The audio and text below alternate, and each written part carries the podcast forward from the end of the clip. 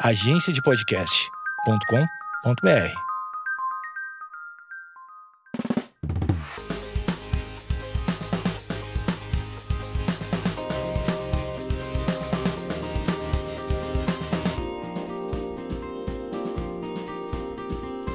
E aí, gente, saudade de vocês, saudade de gravar podcast. Primeiramente, saudade, já falei. Segundamente, me perdoem pelo erro nos áudios dos últimos episódios. Uh, quando eu tava gravando, tava tudo certo, mas enfim, não sei o que o que aconteceu, mas eu espero que o áudio esteja maravilhoso. A gente arrumou esse problema. Uh, outra desculpa que eu quero pedir é por, enfim, ter passado o janeiro inteiro sem ter soltado um episódio, mas eu também estava tendo um tempo de descanso e foi muito legal, foi muito ótimo. Espero que você também tenha descansado nesse final de ano, nem que seja, sei lá, por uma semana, dois, três dias, enfim, mas que você tenha aproveitado de alguma maneira. Uh, 2020 2020, que número lindo. Primeiro episódio deste ano, primeiro episódio desta década. Não sei se vocês viram, tá? Só um paralelo aqui. É que hum, tem uma galera falando que, tipo, não sabe se 2020 é realmente o começo de uma nova década ou 2021. Tipo assim, quando falaram isso pra mim, eu fiquei bugada. Eu falei, mano, e aí, velho, iludida, né? Mas tá, era só para você ficar pensando nisso também. Mas vamos ao que interessa, que é o início desse podcast. Já iniciei, mas vou iniciar o assunto. Como você deve ter visto, ai meu Deus, tem um mosquito aqui. E eu não mato mosquito, mas não é nada tipo, ai, ah, amo mosquitos, por isso que eu não mato, é porque eu tenho nojo. E aí, enfim, não vou matar, deixei ele. Bom, hoje é domingo. Uh 10 da noite. E eu resolvi gravar este podcast. Por quê? Porque geralmente acontece muito isso comigo, tá? Às vezes eu tô. Tá? Tipo, tá, do nada, né?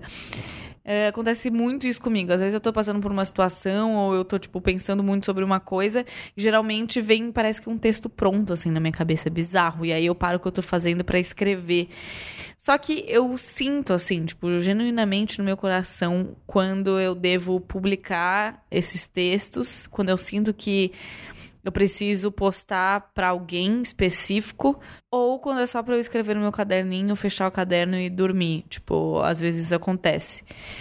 E aí hoje eu falei, cara, por que, que eu não gravo um podcast, tipo, um episódio com esse assunto? Eu acho que vai ser muito rico, assim.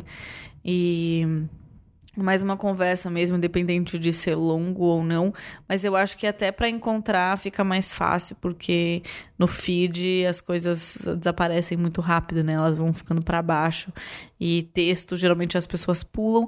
Enfim, quis fazer um podcast falando sobre isso, provavelmente eu vou fazer mais isso, vou transformar todos esses textos uh, doidos que aparecem na minha cabeça em podcast, se eu conseguir, talvez eu consiga me expressar melhor escrevendo do que falando, mas vamos lá. Eu queria falar sobre esperança. É... Hoje de manhã eu ouvi uma pregação que foi muito especial, ao mesmo tempo foi muito simples e que não era algo que eu estava esperando ouvir ou que eu estava em mente de que, ah, eu precisava disso. Mas eu não sabia que eu precisava até eu ouvir e entender que eu, nossa, era o que eu precisava ouvir. Não sei se deu pra entender, mas foi basicamente isso. E falava sobre vários assuntos, mas o que me chamou a atenção e que pegou assim em mim é sobre esperança, né? Porque a gente, enfim, a gente ouve muito isso no dia a dia, creio eu. Uh, para pessoa que é cristã, por exemplo, eu sou cristã, a gente ouve muito isso sobre esperança e tudo mais, mas parece que na vida real, na nossa rotina no nosso cotidiano é muito difícil, né? E eu acho que os momentos mais difíceis de você ter esperança é quando você já fez de tudo quando você já se esforçou o máximo e você não consegue ver esperança naquilo, você não consegue ver uma saída de jeito nenhum. Parece que tudo que você precisa é de um milagre e é literalmente isso, sobre um milagre. Então, é... enfim, né? Eu, eu, assim como você que está ouvindo, nós temos problemas é... normais né? Tanto com a nossa família, com os nossos parceiros, cônjuges, adoro essa palavra. Tipo, quanto com o seu namorado, com a sua namorada, com a sua mulher, esposa, marido, seus filhos, enfim, ao longo da vida e a gente sempre vai ter problemas em várias áreas, né? Nunca tá nada perfeito, 100% incrível e equilibrado na nossa vida. Parece que até é engraçado, né? Que, tipo, parece que dar errado é, é para dar um equilíbrio, porque quando tá tudo muito certo, alguma coisa dá errado e a gente vai passar o resto da nossa vida dessa forma. E isso é muito humano, isso é muito nosso, né? De tipo, tá tudo bem, a gente vai passar por problemas, a gente vai ter altos e baixos, e essa é uma verdade que eu acho que, enfim, todo mundo tem que aceitar isso, a vida é assim e não tem como viver só de momentos bons, né? É, eu já ouvi uma frase que eu não lembro de quem, que é mais ou menos tipo. Você valoriza os momentos bons passando pelos ruins. E é muito isso, né? É... Mas enfim. Ouvi a pregação, que foi muito importante, que eu não sabia que eu precisava ouvir, mas depois que eu ouvi, teve um impacto muito grande dentro de mim, assim, que eu comecei a refletir, pensar em outras coisas. E eu queria abrir, assim, um, colocar um asterisco aqui e falar sobre controle, né? É, eu não me acho uma pessoa controladora. Na verdade, eu acho sim, tá? É, não era isso que eu queria falar, não era não acho. É tipo assim, eu acho que eu sou controladora em, certas, em certos casos. E, mas eu também reconheço a bagagem de vida, de criação que eu tive. Então, tem coisas que hoje, como uma adulta, eu consigo investigar melhor e tentar entender a raiz de tudo isso para me né, para eu ser uma pessoa melhor, para eu evoluir, para eu amadurecer em várias coisas. E é muito essencial, é muito legal que a gente pare para pensar em, em, certas coisas, né? A minha psicóloga me ajuda muito. Terapia, tipo, é algo que eu valorizo muito, assim, na minha vida e que me ajuda de uma maneira muito incrível porque eu comecei a ter um, um outro start, assim, com as minhas coisas de. Putz, olha, aconteceu tal situação agora, eu agi dessa forma, por que, que eu agi dessa forma, sabe? Começar a refletir mais, pensar mais e me interessar mais em mudar as minhas coisas, porque parece que quando você descobre é, um ponto, tipo, putz, eu sou muito, sei lá, controladora. Como é que eu faço para mudar isso? Por que, que eu comecei a ser controladora e tudo mais? Você começa a investigar coisas que é, você repara em você que não te agradam tanto e é assim que você consegue uma mudança, né? E eu não me Quer dizer, eu consigo. Olha, tô falando que eu não me considero, gente. Eu, eu me considero uma pessoa controladora, assim, não em todos os casos, mas eu posso resumir que, na verdade, não é controladora, assim, posso substituir a palavra controladora por. Uh, eu tenho mais uma questão de independência, assim, por eu ter sido independente muito cedo e tudo mais.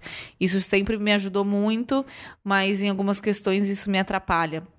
Enfim, então eu sempre fui a pessoa que quis pegar o problema do outro para resolver, assim, não sei, eu quero saber muito quem que se identifica comigo, porque eu sempre tive esse senso assim de de heroísmo, sabe? Não é bem de um heroísmo, tá? Tipo, descarta essa palavra heroísmo que eu falei, porque não é isso. Não é tipo, ah, eu quero ser o herói da pessoa, por isso que eu vou resolver. Mas eu sempre tive essa sensibilidade de me compadecer com, com as questões das outras pessoas e querer me colocar naquilo como, tipo assim, ah, eu preciso resolver isso de alguma forma, seja com dinheiro, seja com a minha força, seja com os meus conselhos, seja, sei lá, meio que, tipo assim, passa, passe parte do seu problema para mim. E por um período da minha vida eu me desgastei muito fazendo isso. Isso era mais maléfico do que benéfico para mim, porque no fim das contas eu pegava um problema para eu resolver que não estava ao meu alcance, não estava ao alcance das minhas forças ou do meu entendimento, até porque é, eu tô falando disso, tipo, de pessoas que tá, que são controladoras e que, tipo, gostam de pegar o problema dos outros para resolver. Enfim, tanto o problema quanto algo bom, eu sempre queria, é, sempre quis proporcionar. É, resolver de alguma forma mesmo, sabe? De, de ser a pessoa que dá a resposta de alguma forma para alguém. E isso sempre me custou só que eu nunca percebi. Então, eu comecei a me tornar uma pessoa ansiosa, uma pessoa uma pessoa preocupada, sabe? Que eu não precisava com tanta pouca idade, porque os problemas alheios, é, principalmente de pessoas ao meu redor, sempre se tornaram um peso de preocupação sobre mim, assim, de uma maneira muito estranha que deu sofrer mesmo, deu chorar o choro da outra pessoa, deu querer resolver, deu ter o mesmo desespero que a pessoa. E há uns anos atrás que eu comecei a fazer terapia, eu comecei a identificar vários pontos e várias questões da minha vida. E esse é o, é o tópico, né, tipo controladora que eu que eu falei aqui para vocês porque tem muito a ver com deixar de ser controladora, né? Então, o, o, segundo asterisco, eu não sei nem se eu consigo organizar esse podcast em, em pontos, porque acho que vai ficar muito confu mais confuso do que sem. Então, bom, primeira conclusão é que eu me acho sim uma pessoa controladora, e eu falei para vocês que, né, que isso me trouxe muita ansiedade, preocupação, estresse, e. E nitidamente essas coisas sempre me afetaram, né? Tanto problemas. É, problemas com as pessoas mesmo, no geral. E eu tenho muitos reflexos disso, por mais que, tipo tem, sabe aquelas pessoas que você olha e você fala, tipo assim, não, essa pessoa ela é muito calma, essa pessoa é muito tranquila. Quem me conhece sabe que eu não sou tranquila, mas as pessoas têm essa impressão de que eu sou muito sussa, que eu sou, tipo, fofa, calma, sensata, é, plena. Sensata não, é plena. E não é muito assim, sabe, no dia a dia. Eu sei que as pessoas, cada um tem seus altos e baixos, mas quem me conhece sabe que eu sou estressada, assim, eu sou nervosa. E, e às vezes a gente sei lá, a gente simplesmente desenvolve essas, esse tipo de coisa e não sabe o porquê. Por isso que eu acho que terapia é tão importante, mas enfim. E de uns anos para cá eu comecei a fazer umas atividades. Para ser bem sincera, de uns anos para cá não, de uns anos para cá eu comecei a fazer terapia e do ano passado para cá eu tive um aprendizado muito grande, não foi nem com uma situação ruim, foi simplesmente porque eu comecei a fazer alguns exercícios comigo mesma. Um deles que eu não conseguia é, aplicar na minha vida era falar não para situações que me deixavam desconfortáveis. Então é, eu colocava a vontade do outro sobre a minha vontade, e isso acabava me atrapalhando, me desagradando, e eu me deixava sempre em segundo plano. Então, se alguém falasse, ai, eu quero fazer tal coisa, se eu não quisesse, eu ia fazer da mesma forma, como se eu quisesse, eu não sabia falar não, eu não sabia expor de fato as minhas vontades. E eu comecei a fazer uns exercícios com isso, mas tipo assim, exercício na vida real mesmo, não é exercício pegar uma folha e escrever, blá blá. Mas são exercícios da, do cotidiano, da vida, assim. Comecei a respeitar mais as minhas vontades. Então, olha, eu quero fazer tal coisa. Eu comecei a. Eh, quando acontecia alguma situação desse tipo, tipo, que envolvia as outras pessoas e tal, e eu que precisava falar sim ou não, eu sempre pensava, meu Deus, é agora, tipo, é o momento do exercício, vamos lá, pode ser muito bizarro, mas eu falava, vou usar dessa situação para eu tentar falar não, vamos lá. Aí a pessoa, eu quero fazer tal coisa. Que, tipo assim, não ia. É, que eu não. Não ia ficar muito feliz de fazer, então eu chegava e falava: olha, eu acho que não, não concordo. Eu acho que eu tenho que fazer aqui desse lado e você tem que fazer daquele lado, tudo bem? E eu comecei a voltar pra, pra minha terapia falando: caraca, falando pra minha psicóloga, eu fiz um exercício esses dias e eu consegui falar não. Eu consegui é, prestar atenção no que eu queria, eu consegui é, fazer a minha vontade, sem ficar com peso na consciência, sem achar que eu sou uma pessoa ruim por eu ter exposto a minha vontade, que era contrária do que a pessoa estava esperando. Enfim, eu comecei a colocar todas essas coisas em prática. E uma das coisas que eu venho notado, assim, nessa prática é uma, em uma área específica da minha vida, óbvio, eu não vou ser tão aberta assim a ponto de ficar expondo os meus problemas pessoais, mas eu quero usar, tipo, de exemplo, assim. É, tem áreas específicas nas nossas vidas que, como eu já disse, né, que a gente se sai muito bem, que a gente sabe resolver, e tem áreas que pegam mais, tem áreas que, enfim. E eu precisei fazer é, e faço, né, diariamente exercícios pra, tipo assim, cara, eu tô ouvindo o problema de alguém e eu tô internamente falando, cara, esse problema não é seu, tá bom? Você não precisa pegar o problema do seu colega para resolver. É, enfim, comecei a olhar por outro lado. Comecei a considerar mais a outra pessoa também, a ponto de eu pensar, cara, eu não posso resolver isso para ele. E por mais, sei lá, tem situações que por mais que você possa resolver, você precisa deixar que, com que a outra pessoa tenha autoridade sobre aquele problema que é dela, que ela vença aquele problema sozinha. Então, basicamente, eu queria sempre, sabe, tipo, resolver, ser a solucionadora de problemas alheios e eu comecei a a pensar de outra forma, me forçar a pensar de outra forma. E, eu comecei a ver que eu realmente estava. É, que eu comecei a me preocupar mais com o outro de uma forma muito mais bonita, de tipo assim, cara, eu me preocupo tanto com você que eu estou aqui para o que você precisar. Mas esse esse problema, esse período é algo que você precisa viver e é algo seu. Então, às vezes a gente, né, a gente quer resolver muito, a gente fica estressada pelo outro, a gente fica estressada pelo problema do outro, a gente quer resolver, a gente não quer ver o outro mal, a gente não quer que aquilo afete a gente, então a gente quer, sabe, a gente se desespera e isso só desgasta e deixa a gente doente. E numa área específica da minha vida, eu comecei a perceber que eu estava me desgastando demais e eu não encontrava solução nenhuma, eu não via resultados positivos daquele meu esforço, né? Com o meu esforço com a minha mão, com a minha mente, a, o esforço que eu estava fazendo, né? Com a força do meu braço. É, o meu esforço de, tipo, sei lá, sabe, dar o meu tempo para aquilo e eu ficava, cara, parece que nunca tem solução esse tipo de coisa. O que, que eu posso fazer?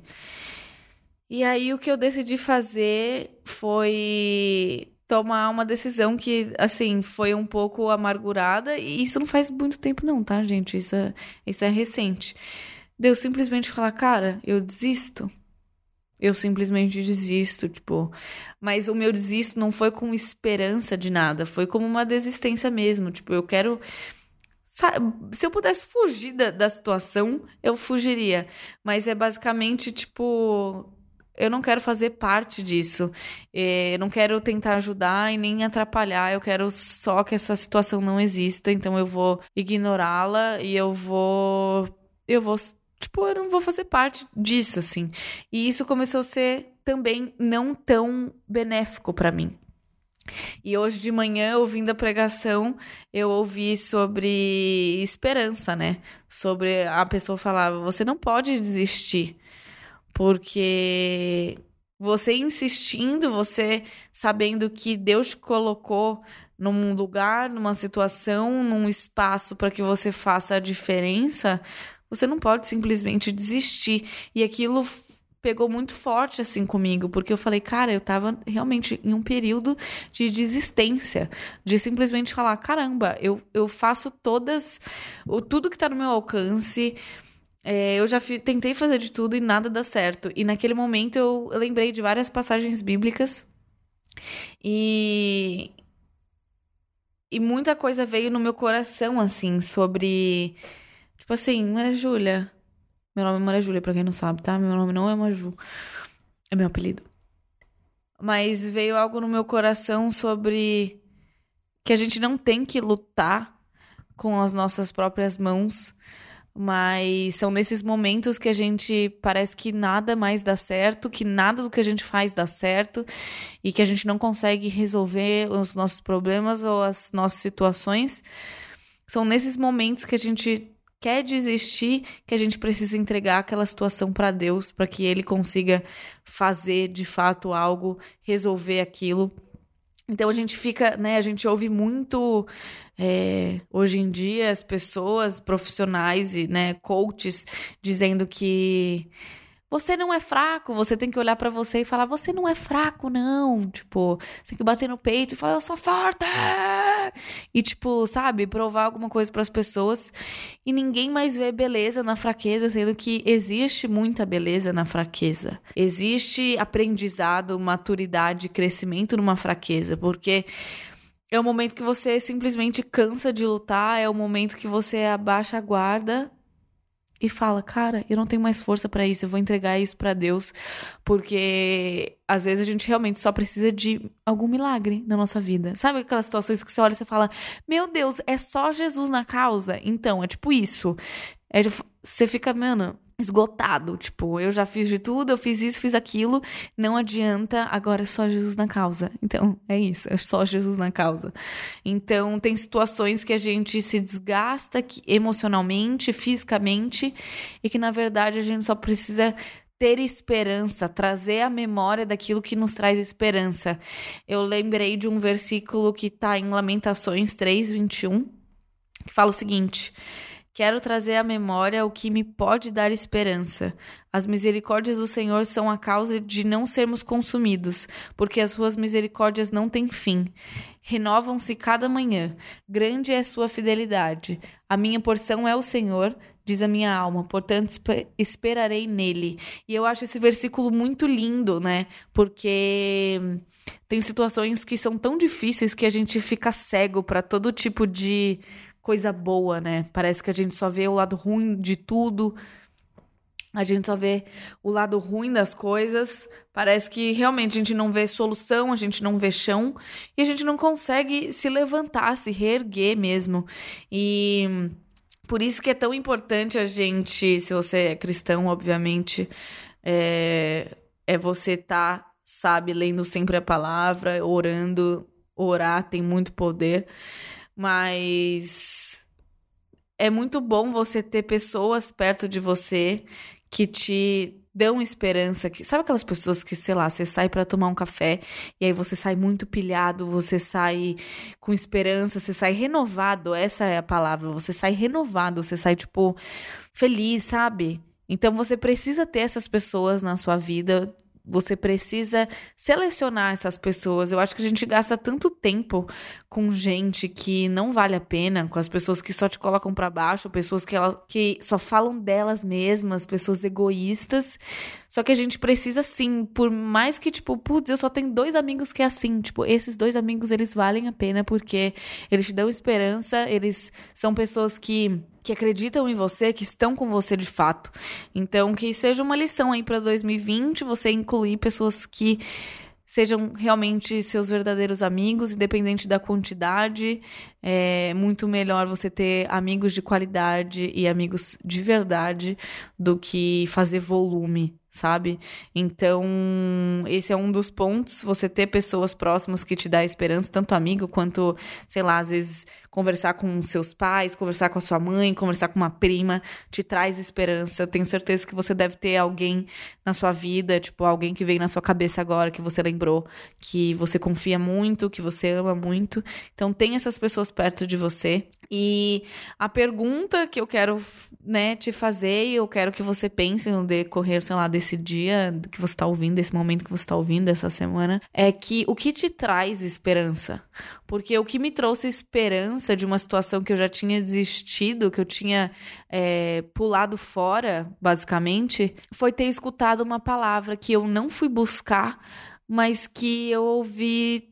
Foi uma palavra muito simples, mas que me trouxe esperança de ouvir que alguém acreditava em mim, de que me encorajou, né?